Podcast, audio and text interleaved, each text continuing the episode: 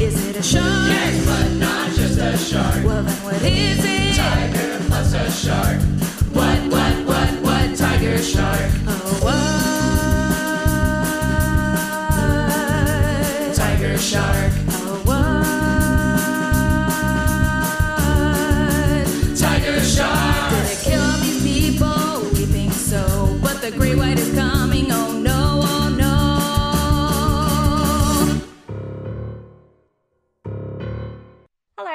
Welcome to Let's Jaws for a Minute, the podcast which takes a deep dive into Steven Spielberg's 1975 classic film Jaws, minute by minute or thereabouts. I'm Sarah Buddery. And I'm MJ Smith, and this week we are joined by a guest. Uh, we have Kim Morrison with us. Kim, welcome to the show. Hi, thank you so much for having me. Yeah, of course. Thank you for being here. Um, before we get started, we have to ask every guest uh, the Jaws question. So uh, if you've listened before, you know what that is. if you haven't, it's this: uh, what is what is your personal history with Jaws and and um, your presumably love of it? I would be. I hope you love it. If not, I really actually, if you hate Jaws, call out. I'm going to shout out for a guest that hate Jaws. Hate Jaws. I really want to talk to you. Um, but uh, yeah, just explain with us your uh, journey with Jaws and and why you love it, or maybe why you don't. Um, so I've been a horror fan for like ages, and my mum had quite a good system, I think, of um instead of just saying like I couldn't watch horror films, she would introduce me to the ones that she thought were age appropriate, even if maybe the certification on the box wasn't completely age appropriate. And Jaws is one of her favorite favorite films ever. Um, so that was one that I watched quite early. I can't really remember how young I was. I want to say maybe like eight or ten. Um, it's one that was on the TV quite a lot as well, so we used to watch it. But yeah, I remember us like sitting down to watch it because it was one of her favorites. And even though there's like occasional gory moments, it's like not too traumatizing for a child. And I think because the monster was just like a shark, and those are things that exist rather than like some scary um killer. Like I was constantly trying to convince her to let me watch Nightmare on Elm Street films, and that wasn't gonna fly. but um, we got I got to watch Jaws quite a lot, and then I think um because it was on TV so much. And when i was younger you basically had to rely on the things that were on like four or five channels um until we got sky when i was like in high school. Um i just watched it loads because it was on. I just sort of soaked up whatever chance i could get to watch any any horror films. And i think jaws is one of those ones that it just never stops being scary probably because it is a thing that like even though it probably gives sharks a bad, bad reputation but sharks have the potential to eat you if you're in the ocean so it does seem scarier it never sort of loses that that kind of fear factor and that like eerie creepiness and i think that's why it works so ma- so well on repeat viewings which is why I, I watch it as much as i do Yeah, uh, the the age appropriate film my mom showed me when I was about nine or ten was The Shining. So can relate, I guess. nice It was one of those things where my mom had like a memory of watching it and was like, "Yeah, it's probably fine." And then we watched it, and she was like, "Well, you win some, you lose some." Uh, So you're traumatized forevermore. this is Let's Jaws for a minute, and let's talk about this scene. The timestamp for this scene, I think this is one of the longer uh, sections that we have.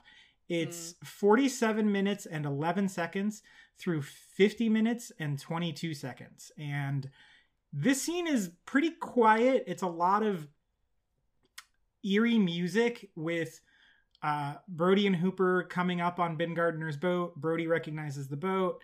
Hooper asks him if he knows who he is. Brody says yes and informs him that he's a fisherman.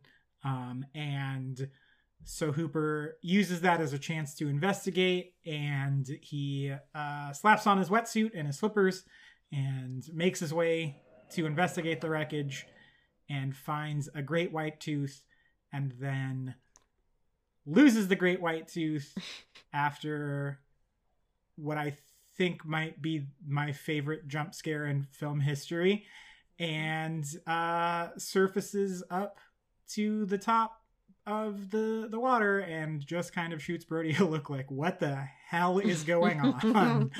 Um, and that's basically the scene in a nutshell on a very high level but um, what if uh, what if anything did you guys notice in this scene that you maybe hadn't before you thought was an interesting um, point to bring up? Kim we'll start with you.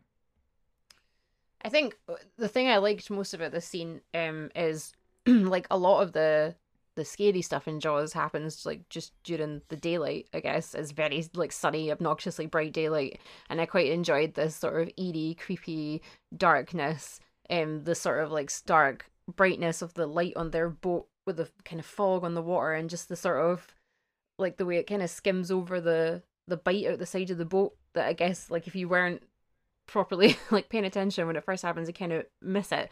It's so like quick it just sort of doesn't make a big deal about it. And it's just this sort of like i think the fact that there's no like the boat's mostly intact apart from this like little gouge out the side i think it sort of hints at like something horrible has happened because there's no people there. It's just sort of floating around in the fog but there's um there's no like actual carnage or smashed up boat or like bloody people or anything. It's just this sort of like oh great. Like what has happened on this boat? Like you've just got no idea. So um yeah i think it's definitely i think what i probably didn't notice before i just always remember the like reveal of ben gardner but i maybe didn't appreciate the sort of creepy eerie build up um to it which um i guess a lot of the other scenes maybe don't have because there's usually quite a lot going on like loads of kids in the beach and loads of splashing and stuff. This is just very like focused on the boat and it's very um yeah it's very creepy um which i really enjoyed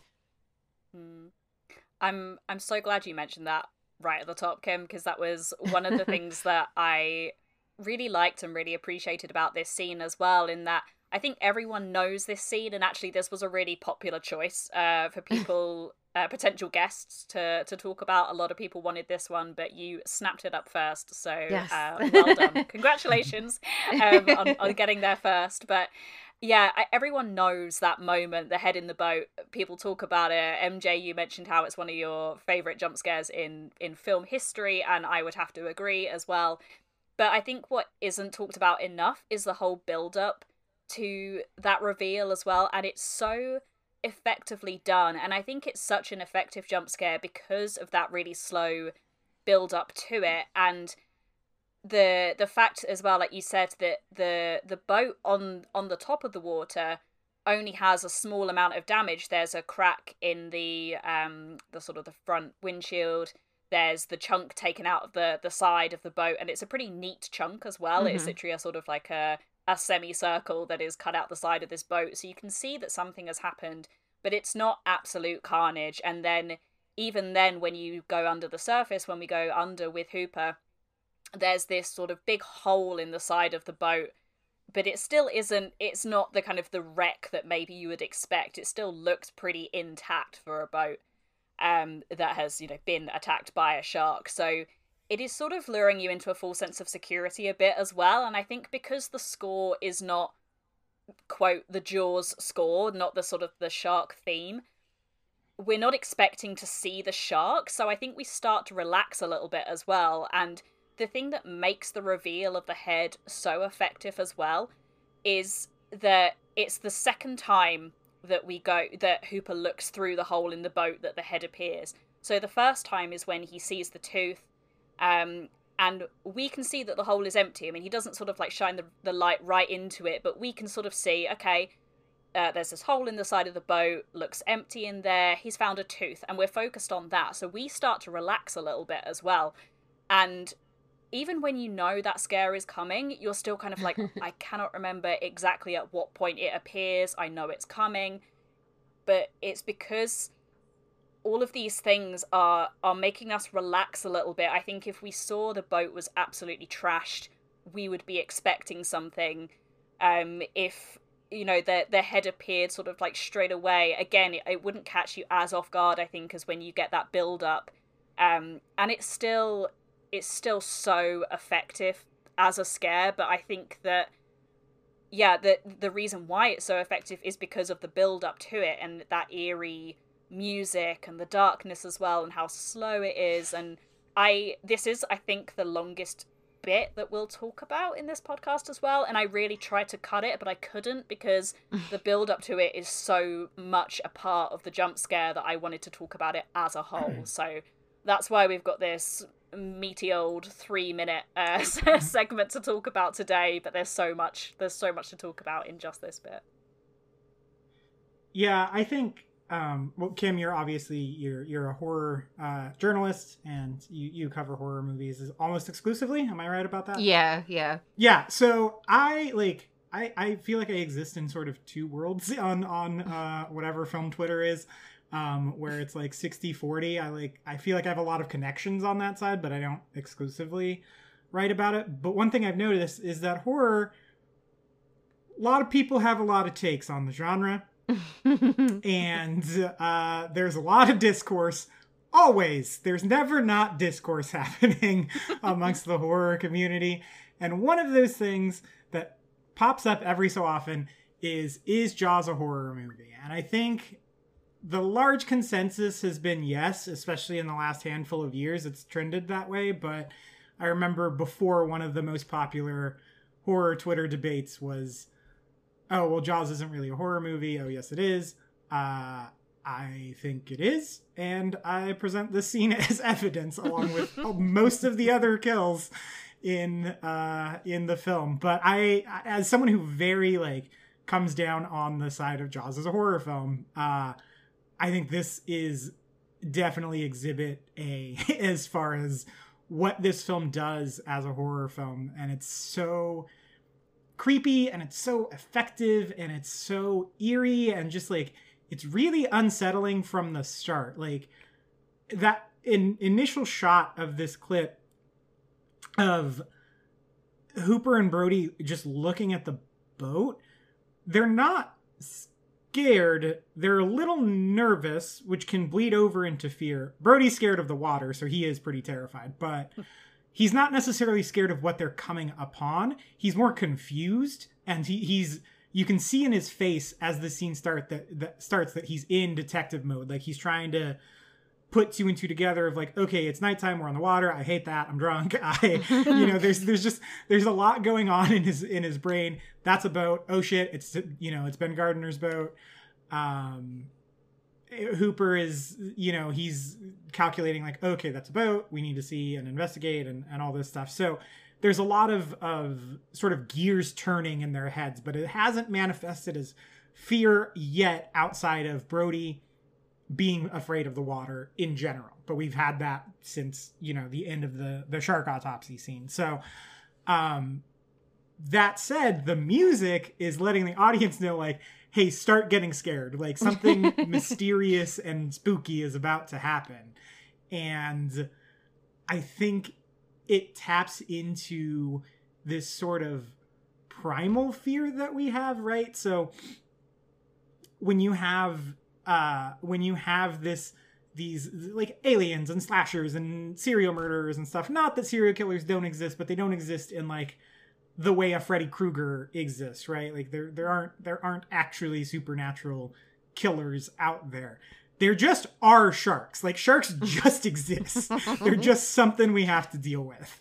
And I think the music underscoring like it underscores this thing that kind of bypasses our higher thinking of like hey there's just scary stuff that exists that we is just a part of our day-to-day lives even if there weren't serial killers or people who did crimes or and things like that like there are still scary animals and we don't really know anything about them and that's what makes them really scary is that they they just you know, I think uh, Hooper talks about it too. They just operate on instinct. Like they they exist strictly to survive. They don't have a higher thinking beyond, you know, eat and mate and reproduce and keep the line going and that's it. And so I think the score here does a lot of heavy lifting. There's not a lot of dialogue in this scene at all.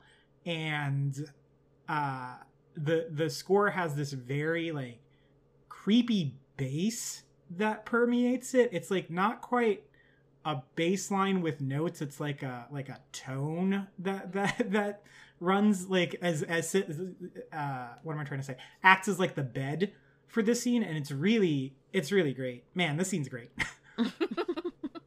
Confirmed. I think just talking about the jump scare, I think um it's one of those ones that yeah, I watched I watched this I watched the whole film and then I watched the scene a few times and I think if I watched it like six times, I maybe jumped like four.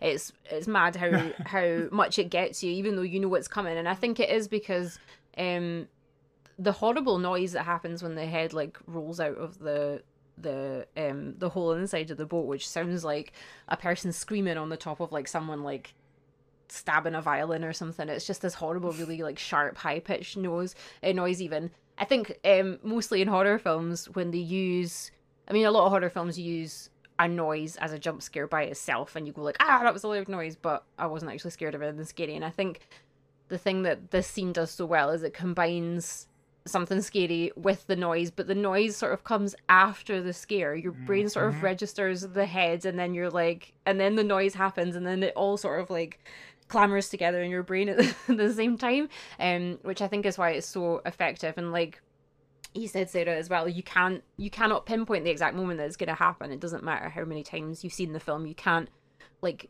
remember the exact beat it's going to happen. I think that's why um it gets you so it's just so intense and and the I mean the head itself is very like gross and scary but like um I think there are like gorier um like body effects and things in in Jaws but I think it's just the sheer I think it's just it being like his face and his eyes and everything as well. It's this horrible just like sort of slow way that he lolls out of the hole uh, as well. Like it's not like a it's not like a instant like jump like something really fast happening. It's very slow. I think it's probably what the whole scene is like. Like you said it's a lot of build up and then even him just being in the water and finding the tooth and taking the time to look around and then then the scare coming. Everything happens very slowly. Um it's just that like horrible noise on the top that really just like um gives you the jolt if the if the face didn't. And yeah it's it's it's brilliant because i think jump scares can really easily lose their effectiveness. And I think Jaws in general, um, all the this the the bit where the shark comes out um the water when Brody's throwing the chum as well, that never stops being like, oh my god. So I think like for if people don't consider Jaws a horror film, um, I think they should at least consider it like a masterclass in jump scares because um it's it's just fantastic the fact that they never lose their ability to give you the creeps even doesn't matter how many times um mm. you've seen the film it's always as effective which i think is is really good. And the other thing i quite liked about this scene is um i know in the scene be- the or a couple of scenes beforehand when they're sort of getting ready for the massive shark hunt there's a lot of sort of references to the fact that brody doesn't really know a lot of people in town he doesn't know people's names and he doesn't have that connection with them. I think the fact that he actually knows ben gardner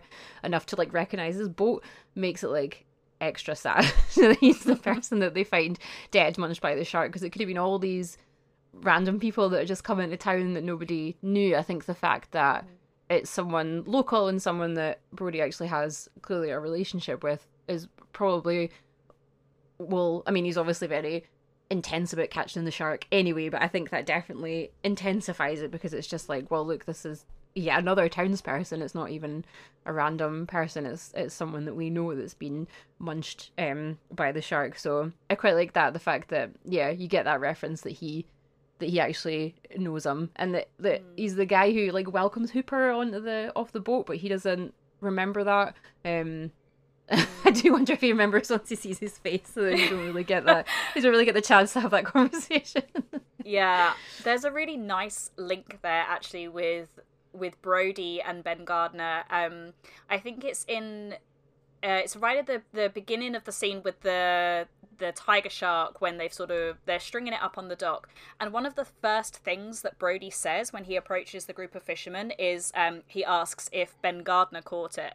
So mm-hmm. he does not know the names of all the people on the island. Uh, i think it's it's very clear that he is like still finding his feet. But he knows ben gardner and this is not the sort of the first time that that he has mentioned him, you know, he sees this big shark that's been caught and he assumes it was Ben Gardner who caught it because mm. why wouldn't you assume that it was clearly one of the better fishermen on the island instead of that absolute group of chumps who did supposedly catch it. Um, Hooper, I don't know if he's ever introduced to Ben Gardner by name. I think he, he makes yeah. a, a, lasting impression on him with his sort of young fella uh, remark when he welcomes him onto the dock. But I think that, you know, Hooper is, is so focused then in, in finding Brody that obviously there, there's not sort of like an introduction made there. So Mhm. Brody knows this boat, knows who Ben Gardner is. And I think that weirdly, even though uh, this is where we find out Ben Gardner has died, this is actually where we find out a little bit more about Ben Gardner, but it's all really implied. And obviously, this idea that, you know, he is one of the few people on the island that Brody actually knows by name and recognizes his boat. Clearly, Ben Gardner is someone who has a reputation on the island as a good fisherman, is someone who is sort of like known, particularly in that community. Um, and you know Brody with his his sort of lack of knowledge of of all of the islanders at least knows this guy. There is also something I saw in this scene which I've never noticed before, and when I tell you my mind was blown, I honestly, I, I'm sorry if no one else picked up on this bit. I'm excited to blow your mind right now, but did any of you pick, pick up on the sort of the first thing that they shine their light on when they're looking for the boat? Um, it is something yellow, I will say. Um, I don't know if you guys saw it or not. I noticed it, but I MJ, you couldn't. I couldn't tell what it was. I'm looking at it, but you, could- I yeah, I, I have no idea what you're talking about. Okay, okay. It is a yellow barrel, and it's Oh, it sure is. Yeah, it's so quick um, because they're literally like they're passing by and they're sort of seeing some debris that's floating. Um, this is before they get to the boat and sort of see the shape of the boat uh, with with the torch. But a, a yellow barrel sort of like bobs past um, the boat, and uh, we see those yellow barrels uh, quite a bit later on uh, with with Quint. That is uh, what he uses to. Uh, he sort of attaches them to the sharks, and then obviously, depending on the shark size, if they've got a certain number of barrels tied to them, it's harder for the sharks to to go down uh, beneath the surface. So they're sort of Mhm. up at the surface and easier to catch. And what struck me is we've got some great Ben Gardner and Quint parallels right here. Um, they look very similar for a start. Mhm. And Craig Kingsbury, the guy who plays Ben Gardner, was Quint's uh, or Robert Shaw's sort of go-to guy in terms of getting into the character for Quint. So even outside of the film, we know there's there's a connection between these two characters and the real person who played Ben Gardner was basically the, the source and inspiration for Quint as a character. So there's that, which is very cool. But also something connecting these two characters within the Jaws universe. Ben Gardner, uh, clearly, by the use the fact that you see this yellow barrel, that is also a technique that he knows and he uses when going out and catching the shark. So this isn't just some like Quint thing. This is clearly like what the the informed and better fishermen, shall we say, of Amity use when they are going out to hunt a shark is um, is taking out these these barrels, these weighted barrels, and and attaching them to the shark. And I cannot believe that I've never spotted that before. Like I know it's very very quick, and I think when you know this film as well as we do, you know this jump scare is coming, and you're sort of like you're gearing yourself up for it, and you're not really look at looking at what is floating past the boat. But I paused it today and was like, wait a minute and I had to like rewind we're like six seconds into this to this scene and it's like right there i was like i gotta go back and and and see what that thing is and um there it is it's right there and mind equals blown I am. Um, I read a theory online that um apparently apparently um is Richard Dreyfuss's son thinks that Quint killed um Ben Gardner. It wasn't the shark. Um, so that might work into that theory. Oh, no. Like maybe they were both in the in the same part of the ocean and had a fight over the shark, and then Quint murdered him because he was going to steal his um rivals reward money. Yeah, so yeah, no, I yeah, I, I, I could Mm. see the thing floating in the ocean. I couldn't tell what it was, um, even on several several watches. But um, yeah, no, that's that is that is interesting that he would be using the same very specialist um technique here. Ma- It kind of makes Quint not seem as, I guess, uh, special as he was making himself out to be. Yeah, I think uh one, I didn't notice that, and that's so good. That's so great. Um two, re- rest in peace, Ben Gardner. Mm. But I also, while you were talking, Sarah, could not stop thinking about how funny it would have been if Ben Gardner's head would have popped out and Hooper just goes, "Hello back." Hello back, young fella.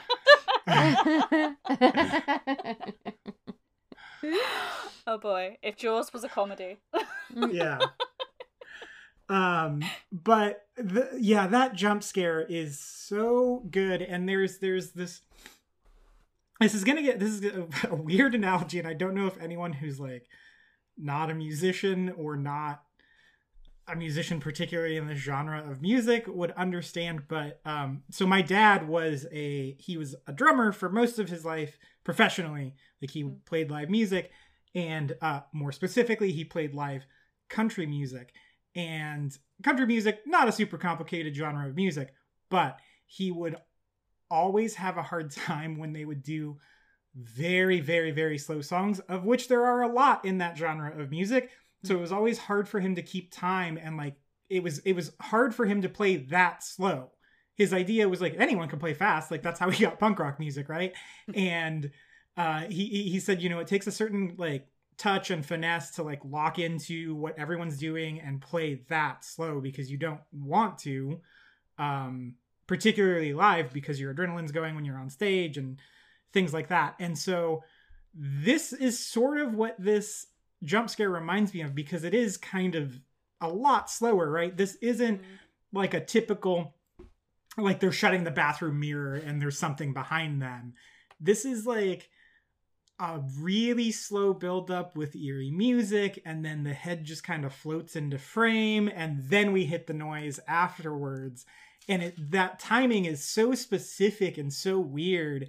And i know once again my dad had a hard time when he was playing country music covers to hit those those the the way that the song was crafted the way it wanted to be. Because when you're playing I think country music in particular if you're playing in dance halls where people want to hear the songs they're familiar with and they want to dance and things like that. And so um he would have a hard time he would listen to the records over and over again about like just trying to figure out how they're they're timing these you know pieces of the song and i feel like that's sort of the how jump scares are and have been since this one because that timing is so specific and so off just just by a, a little bit but off enough to every other jump scare ever that it, it just it's this own unique little thing. And absolutely the reason i missed the yellow barrel um is because I started the scene and I was like, oh no, I've never watched this with headphones before. I am not looking forward to this. Mhm. And I kept nervously like playing with the volume knob on my microphone or clicking back into the Google Doc or clicking into Audacity. like I very much was just had this nervous energy going into the scene of like, oh no. I don't want to hear this in my headphones. And sure enough, I freaking jumped at the thing. and every time I watch it, I go, this is the time where it doesn't, this is the time where it doesn't work. And it always works. Yeah. Mhm. You know, I think you hit the nail on the head, Kim, when you said like you watched it six times and four of those times you probably, it probably worked. Um, and I think that the other thing too is it's so effective, which is really a testament to I'm going to say the music here because it's so obvious this was added after the fact much like the the the Chrissy arm and not just because the Ben Gardner head looks a little silly I don't think it does really I think it looks actually pretty gross with the eyeball missing and stuff but um there's a lot of shots that it's clearly they're using doubles for uh uh Scheider and, and Richard Dreyfuss, and because it shoots them from behind a lot, and there's a lot of them ADRing. Like the sound doesn't sound as as clean as it does. It sounds like it's stitched together the way the certain parts of the the examination of Chrissy Mm. are, and it's a little more. Maybe it's just because I've watched it uh, because of watching it in this sort of isolated format we're watching it in, but it really like it really feels like this scene is held together with bubblegum and t- paper clips as Mhm. far as the uh the not the framing like the framing is actually really good and has some good visual storytelling but just kind of not really doing a good job hiding the the stand-ins um for them. And then the the the really kind of all over the place sound mix as far as the dialogue is concerned. So for something that when but I've never noticed that because it's so tense and scary because of the music and knowing that the jump scare is about to happen that it took me until I broke this down until its base elements that I was like, hey, wait a minute, this is kind of like an afterthought scene actually. Hmm. I think I I I, toy between the the what it is about this jump scare that makes it so effective, and I think that so so much of it is in is in that sound and is how effective it is, and I think that yeah, there's some of the dialogue, like you were saying, MJ, the it the sound is like a little off, but then it's that sort of like eerie quiet, and then the actual noise that I say the noise the head makes. A head doesn't make a noise when it appears, or at least I don't think it does. I've not had any personal experience of this. Um, but the the sort of the score accompaniment that comes with that, it sort of comes out of nowhere, and there's probably something in this, and can you can probably speak to this a bit better than me because I don't watch that much horror. Um, but a lot of people talk about jump scares in whether it is the what you're seeing um is scary and makes you jump or whether it is in the sound and I think in this it's hundred percent is in the sound, and I have a mm. real life example of this because I went to see Jaws with a live orchestra, one of the best things I have ever seen, and um, they they mucked up the this particular music cue and obviously everyone's waiting for it and honestly it was only like a half second out um but it was the noise that made people the noise that made people jump rather than the head appearing and obviously if you're paying the amount of money that we pay to go and sit in the Royal Albert Hall and have an orchestra play the score to a film you, chances are you probably would have seen this before. I doubt anyone is like dropping that much money to be like, oh, this seems like a good movie to go and watch that I've never seen. So this is an audience full of people who know what is coming, and so many people still jumped and it was it was when the sound hit it wasn't when the it wasn't when the head appears because uh, the fact that they the fact that they mucked it up and didn't get it quite right um it came even later than it kind of like does in in the film. It is the sort of the head and then the noise um pretty instant when you're watching it in the film. But yeah when uh it, even caught the uh the orchestra off guard uh is is how effective a jump scare it is. And just another thing very quickly, my favorite thing to do is watch Jaws with people who have never seen it before, and even better if I can make them watch it in a cinema as well. I went with some of my work colleagues, uh, my old place of work, to see Jaws, and I think two or three of them maybe had never seen Jaws before. Um, obviously, this was a test of our friendship. Uh, they couldn't be friends with me until we went to see Jaws and I was like, in this scene, I was not watching the film. I was just like staring at them because I was like, I want to see them jump. So I'm just like staring at my friend, like my my chin is on my hands as I'm just like staring at them, waiting for the moment they're gonna jump. And my friend leapt out of her seat when this bit happened, and I was like, "My work here is done. Uh, this is a great horror film. That jump scare works, and I hope these people are still my friends afterwards after I put them through this." Um, but so good, honestly. Just, I mean, this scene has so many other great things in it as well, but this jump scare is just something else, and this is from a person who doesn't really like a horror that much and jump scares are one of the things that puts me off horror because I'm a very nervous person and I will jump at anything. Um, but I am now desensitized to Jaws. I've seen it so many times that it does not make me jump in the way that it uh that it used to and I after my seven I think watches of the scene today in preparation for this podcast uh I knew exactly.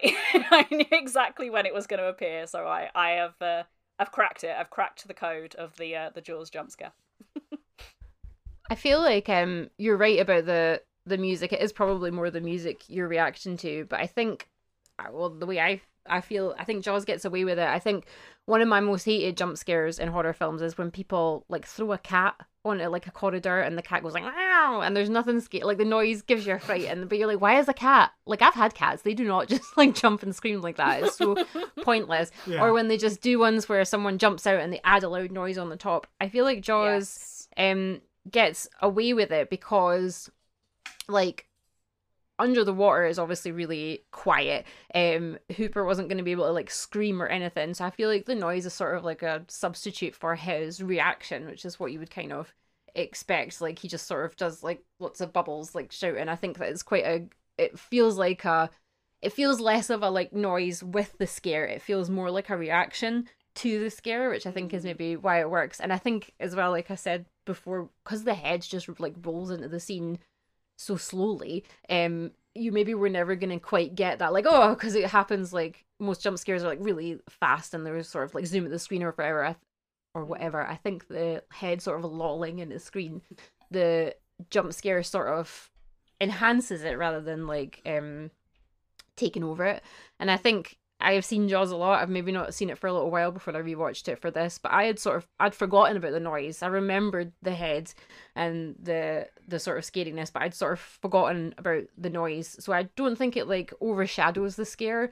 Uh, But then because I'd forgotten about it, I think that's what got me um so much because it is just it's one of those like really weird. I think it's because it's like an implaceable noise. Like you can't quite decide what all the different layers of art. I think is what makes it so creepy combined with like the darkness of the ocean and the fact that like Hooper has the tooth in his hand and he knows the shark like could be behind him and then this body like it's all like combines into one I think to just make this amazing scare and I, I don't think the scene would work as well without the noise but I don't like begrudge the noise causing most of the fear as I do sometimes with other scares and horror films because I think they just use like a loud like bang really cheaply whereas I thought they really I think they really thought about how to like complement the scene with that really Hmm.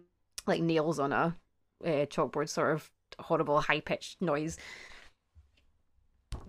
Yeah, I think that's an excellent point, right? Like I don't I don't think that um I don't know. I go I go back and forth with with jump scares. I think they're a case by case basis. I know a lot of people are like, it has jump scares, I'm out because they're stupid. But I I think they can be used effectively. I think this is the perfect example of them. But I think there are other films that use them effectively and, and there are some that don't. And um, I feel like if you rely too much on them, you can kind of get locked into the rhythm of them. So you you can kind of count them off like, okay, three, two, one, jump scare right here. Yeah, I saw it. But I think that's what sets this one apart too, is that not only can you not time it, but you're just it's so unexpected in the context of the rest of the movie. Like there aren't really any other jump scares in the movie. So why would you expect one in this movie? Like I feel like if you're in a horror movie, you if you go to watch a horror movie nowadays, you expect at least one probably. And uh I think that you can um th- that it's very meticulous like you said kim like it's very well thought out it's very confident it's actually kind of a risky choice i think because it is it does lean so heavily onto a specific genre's uh conventions and Mhm. tropes that you run the risk of it seeming like rote a little bit of just like uh yeah okay i guess this is a horror movie now um and it it doesn't do that. The way they handle the tone from the beginning of this with the the the boat entering the frame and the mystery of what are they looking at the mystery of the fact that it is dark like it is an inherently creepy setting. And then the performances that are drawn out of the the actors in the midst of it are them trying to figure out what it is that is that is happening. And then you have Brody saying, "Oh, that's the boat of a local fisherman," and one of the only local fishermen that he's on a first name basis with. So you personalize that to Brody and and make that very centered on him, and he's saying, "Oh, okay, well, I know what's happened here. This is another shark attack victim, a member of the community that I think it's clear that that Brody respected, right? Like." Hmm. Sarah, like you said, the, he he name drops him immediately. He's like, "Oh, this must have been Ben Gardner, who who did this, right?" Which is why Quint killed him. He's tired of Ben Gardner getting all the all the glory. Um, and uh, so he's you know he's the only fisherman we see referenced by name in this in that scene with the tiger shark and so we know that Brody knows him pretty well, even though he doesn't know a lot of the people on the island very well, which kind of implies to me that like Ben Gardner is a bit of a good egg, you know, like there's I feel like there's one person in the community who's just like, ah, you know, people are weird here, but you know, we're cool. And I feel like Ben Gardner was that to uh to Brody is is kind of the relationship I see there. So it's just like you know, when you find out that a bad thing happened to a good person, you're just like, ah, man, you know. And then on top of that, it's Brody's job to make sure stuff like this doesn't really happen uh, necessarily, but also how do you plan for a shark, right? Hmm. you can't plan for a shark is uh, is the moral of this story. But um, yeah, we. Yep, that's the overarching theme of Jaws. it absolutely is. Yeah, yeah. I think as uh, like just I think my final thing I'll say on the the jump scare the we have other jump scares after this, but up to this point, and we're what forty seven minutes into the film that's a fair chunk of a film to have without a jump scare. This is the first, and there are other ones after this. Um, not as many as you would find in some other horror films, but yeah, uh, it's it's unexpected in so many ways. But I think as well we've kind of been training ourselves to expect the shark. Um, so then we don't mm. see we don't see the shark, and we get left the little breadcrumbs as well. Like he's found the tooth, so we're expecting the shark to sort of like spring up behind Hooper, and that certainly happens later in the film. Um, but instead we get this monstrous looking head, and I think that is yet another thing that makes it so effective because we're sort of train training ourselves to see the shark and be on the lookout for the shark, and we're not expecting this dude's head to just appear uh, in the hole in the boat. So it works on all levels. Um, but we don't we don't get a huge amount of character stuff in this in this scene or a lot of dialogue between Hooper and Brody, but there is some that I that I think is sort of worth talking about. And bear in mind that the previous scenes have been very sort of character heavy, dialogue heavy. So this is a much quieter scene, as as you said, MJ. Um, but we we see very clearly the different reactions of Hooper and Brody to what they are about to do, and Hooper is so chill about the whole thing compared to Brody, and we can see Brody's panic really start uh start to set in, and his suggestion is to to tow tow the boat in. Hooper is much more pragmatic and is just like, let me put on my wetsuit and my flippers and get in there right now and see it. The boat is right there.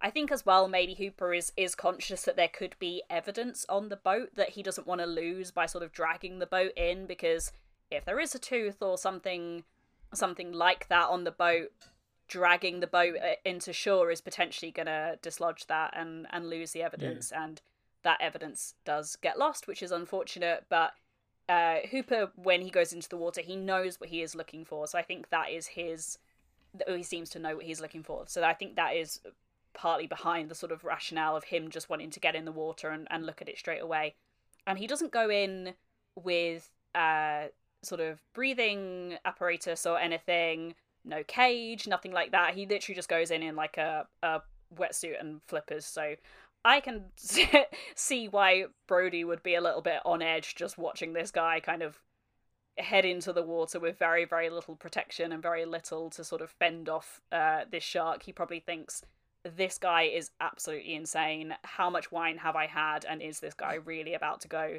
into the water without any equipment whatsoever. Um, but yeah, Brody Brody says the thing about towing the boat in twice uh, as well, and sort of repeating that same thing.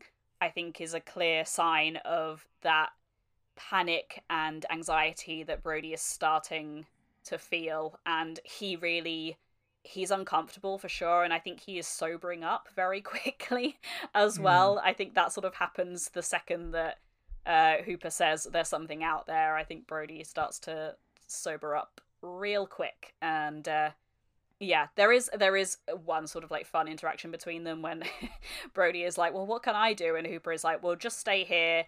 Or he's like nothing, absolutely nothing, and then like tells him not to touch the equipment as, as well. It's just like, yeah, I wouldn't, I wouldn't trust Brody in his slightly inebriated state uh, with this very fancy equipment either. Just hands off Brody and uh, let me let me do my thing. I think is what he's is what he's trying to do. I think it's interesting because I, I think in a lot of like more kind of standard horror films, you would think Hooper's decision to go under the water a bit recklessly in the middle of the night it just seems like one of those like like don't do it, don't go up the stairs, don't shout who's there kind of decisions. But I think it it actually makes like complete sense. You can kind of sense the desperation in in him and Mhm. um uh, the in the pair of them actually because um they are trying to get some proof basically by morning to prove to the mayor that there is still a shark out there um so that they can shut the beach. And so it it does seem a bit daft to head out on a boat in the middle of the night when you're a bit drunk and and um yeah and go under the water when you think there's potentially a shark about. But i think it's this like you can you can sense the like bond forming between the pair of them because they seem to be the only like logical people in town that are actually taking the shark problem seriously. And the fact that they go to that extra effort of like doing the shark autopsy and then doing this they really want to be sure. Whereas i think everyone else is very just happy to be like like sweep it under the carpet and say like oh we caught a shark and that look, that'll make it look like the problem's gone away. I think the this scene really like stresses the thoroughness of the pair of them and how they're very willing to like see it through till the end. Um and yeah it's nice to sort of see them yeah sort of bond a little bit i guess over their like shared um need to make sure that the shark isn't out there. So yeah i think you'd usually be sort of shouting at hooper but you're like you can you can feel that this is the only thing that they have that may suggest that the shark is still out there because obviously ben gardner's boat went out around the same time that everyone caught the shark so if he had been killed by a shark it was going to be a different one.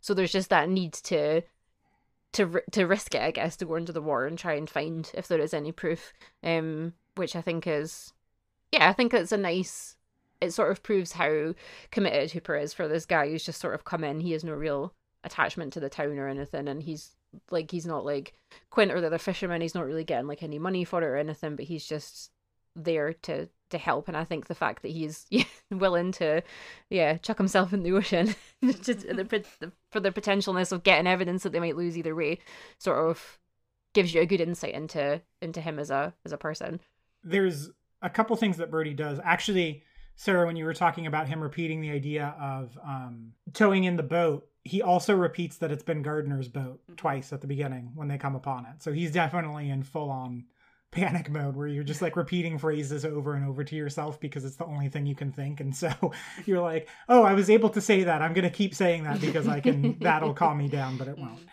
And um, that, and also it is very funny uh not funny haha but sort of ironic that he's like we got to tow this in and hooper's like aren't you the chief of police we can't disturb a crime scene you know like um also hooper has that wetsuit on under his denim doesn't he I thought the exact same thing. Either he is the, the world's quickest dresser, or he had that ready to go. like some sort of nautical superman this is his fortress of solitude it makes perfect sense yeah, he gets in the shark cage, spins around three times, and he's in a wetsuit.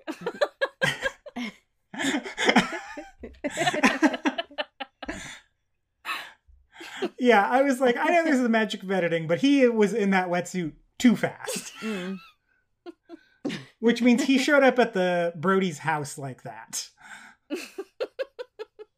That's what used to like when uh you had like swimming or when I had swimming lessons at school and stuff, I would to save time and so you wouldn't have to get changed like when you got there, you would put on your swimming costume like under your school clothes so when you got to the pool you're like ready to go straight away. He's he's a Yeah. smart man that Hooper. He knows what he's yeah doing. he's prepared yeah he was uh yeah yeah that's the you that's how you can tell he was in the boy scouts because their motto is always be prepared so exactly. Um, I I also love the look. This is probably the last thing I have. Uh, I love the look on Richard Dreyfuss's face when he surfaces here. I think it's such a great choice. Like there is just this like what the fuck look on his face when he surfaces where he's just like you can just see like terror and regret of staying like he's just like I could have been on the shark asylum tomorrow, but here I am playing, you know, deputy to this inebriated sheriff, looking at severed heads just floating by me. Mm. Yeah, it's.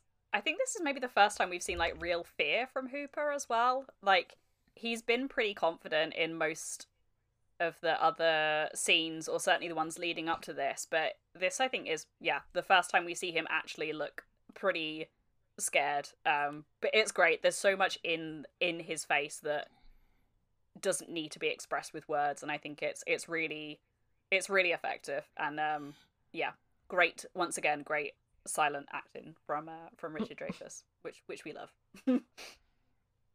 Yep. Uh, also, the water is lit up yellow. yes this was my this was my final thing i had in my notes uh, that there is a really intense uh amount of yellow in this scene to the point where like the water by the end is like entirely yellow. So you cannot tell me that this is not a significant color in jaws because they've just gotten real close to the shark like had a real you know brush with uh very near and immediate danger. And i know it's the lights on hooper's boat but the whole water is is yellow when hooper is sort of like on the side of the boat at the end and there's other bits as well like the the torch that they use is yellow. Um i think I- i'm sure there was something else. Oh maybe it was just the, the yellow torch and the yellow lights uh is what i've got written down but yeah the use of this color is it's really it's really popping off in this scene. They have used it very very very well. Um oh i lie i did have one final thing uh in my notes um there's a really great shot um of the the boat. So we sort of mentioned as the how the light kind of moves across the boat when they first discover it. And there is a ho- I don't know how deliberate this was or whether it was just like one of those happy coincidences but there is a section that is like smashed out of the window or like taken out of the window and it is like a perfect shark's fin shape. Um like Mm. it literally looks like the dorsal fin of a shark. So that's very cool. I had not noticed that before either. Um i was so i was reeling from the the yellow barrel and then that comes like almost immediately after. So i just like spent the first like 15 seconds of this scene just being like this is so good best scene ever. Um yeah. It's it's really it's really great. Um kim did you have anything anything else in your notes or anything else that you wanted to to mention in this scene I think the only thing I had written down that I haven't mentioned is um I mean like you said this this scene is sort of almost at the halfway point in the film. I think it's it's really um good the way they sort of build up I guess the death in Jaws and they sort of gets progressively um like scarier and gorier. I mean it kind of starts off with just like Mhm. I mean the the girl at the beginning's death is horrific, but you don't really see a lot of it and then when the, the little kid goes missing again you don't really see any, a lot of it it's just a lot of like blood. And then i think ben gardner's like horrible uh like eyes missing face with this, this horrible i don't even know what it is that's coming out his eyes like little tentacle vein tendons things are just like swimming out his eyes. It's absolutely horrendous. Like i think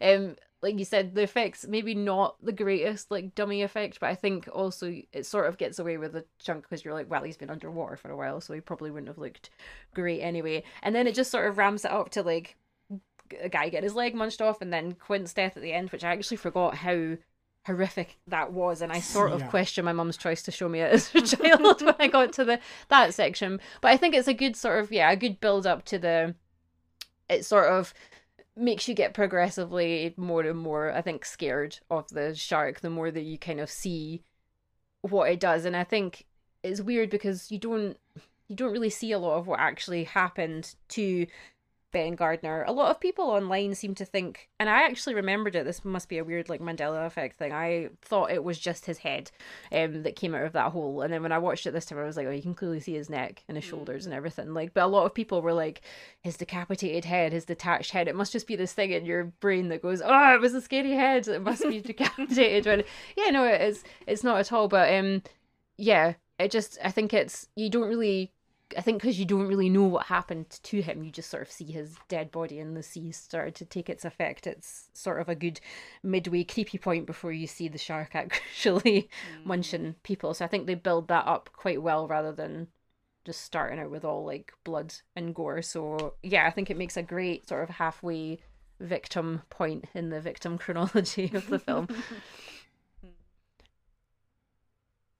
Yeah, that's a actually a really good point. Um and it's like it's it's been a while, right? It's been a handful of minutes, maybe about 15 20 minutes since Alex Kintner's death. So it's it's like a good punctuation of hmm of um not quite not quite action, right? It's not like an action sequence, but of just something that's like more in line with the genre, like something spooky or something creepy or something gross, you know, and and um it still reminds you like this is a thriller movie and scary things happen in it and um yeah, so it's got a good momentum as far as that goes, as far as, you know, uh ramping up the intensity of the things that we see in in view of the camera. And it actually it is on the heels also of a victimless shark attack that is actually pretty tame in comparison to what had been ramping up before. So he kind of does this misdirect of like, oh, okay, like that was bad, but it could have been worse with um, Charlie and Denherder. And uh, now we see like the worst thing we've seen all movie in in this. So um, there's a very good uh, sense of like not necessarily a false sense of security necessarily, but just like um oh things are maybe starting to ramp down a little bit. And nope right back to where we were uh plus plus um after alex alex kintner's death. So uh yeah movie's really well put together. Um if i feel good like that's something we've learned. Yeah movie's pretty good. Pretty good movie. Uh well kim thank you so much uh for being here. Thank you for guesting on the show. Thank you very much. I was yeah, I was super excited to talk about this scene. Like uh, Sarah had said, it was one of the ones I suggested that I wanted to do, and then when you actually sent me the timestamp, I was like, oh, let's see what scene this is. then when I fast forwarded the Blu-ray, I was like, yes, I'm so happy. I get to watch this guy's head fall out this boat about a hundred times. Yeah, I was delighted. This is yeah, definitely. I mean, I love Jaws, but this is definitely one of my my favorite scenes. It's just it just works every time. It's brilliant.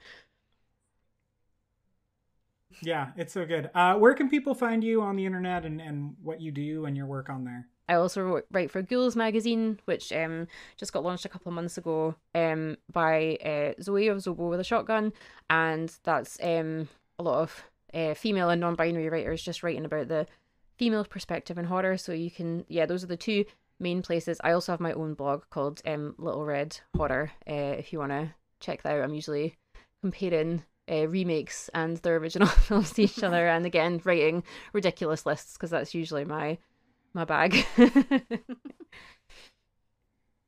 Great. Um, well, you can find us on social media at, uh, you can find the show on Twitter at Jaws for a Minute, at Jaws for a Minute on Twitter. You can find Sarah at Sarah Buddery, S A R A H B U D D E R Y. You can find me at MJ Smith891. And if you have any feedback for the show, the DMs are open on the Jaws for a Minute Twitter account, or you can drop us a line at jawsforaminute at gmail.com and uh, give us your feedback or, or reach out with cool stories that you have um, that way. uh, you can also a way to support the show that costs you absolutely no money, but if you if you like us, we would really appreciate it. Is to rate us and review us on your podcatcher of choice. Um, Apple Podcasts and Spotify are probably the two that are going to have the most quote meaningful impact, whatever that means. And um, yeah, uh, just do that or share us with your friends and your your people on social media. Um, we were just featured in Film Stories on their website as the uh, UK podcast of the week that they highlight each week over there. So um, you've seen us tweet about it if you follow us on Twitter. But it was really, really great. So uh, thank you to M for reaching out and uh, uh, featuring us. We really appreciate that. Um, if you would like to throw some uh, money our way, we would very much appreciate it. And there are a couple ways you can do that. Um, the first way is to get yourself some merch. We have a TeePublic and a Redbubble store, and we have two incredible designs from Alex. Um, shout out to is it at Hex Ghosts? yes. Social media. Um, go follow him and uh, his work because it's real good. Mm-hmm. Both those designs are real great and I love them a lot. So uh, get yourself a kind of whatever. They have so many options of, of things you can have that logo printed on and ships to you um, to represent the show. And uh, yeah, there's uh, I love that It's Jaws the Clock Somewhere design so much. It's it's so good.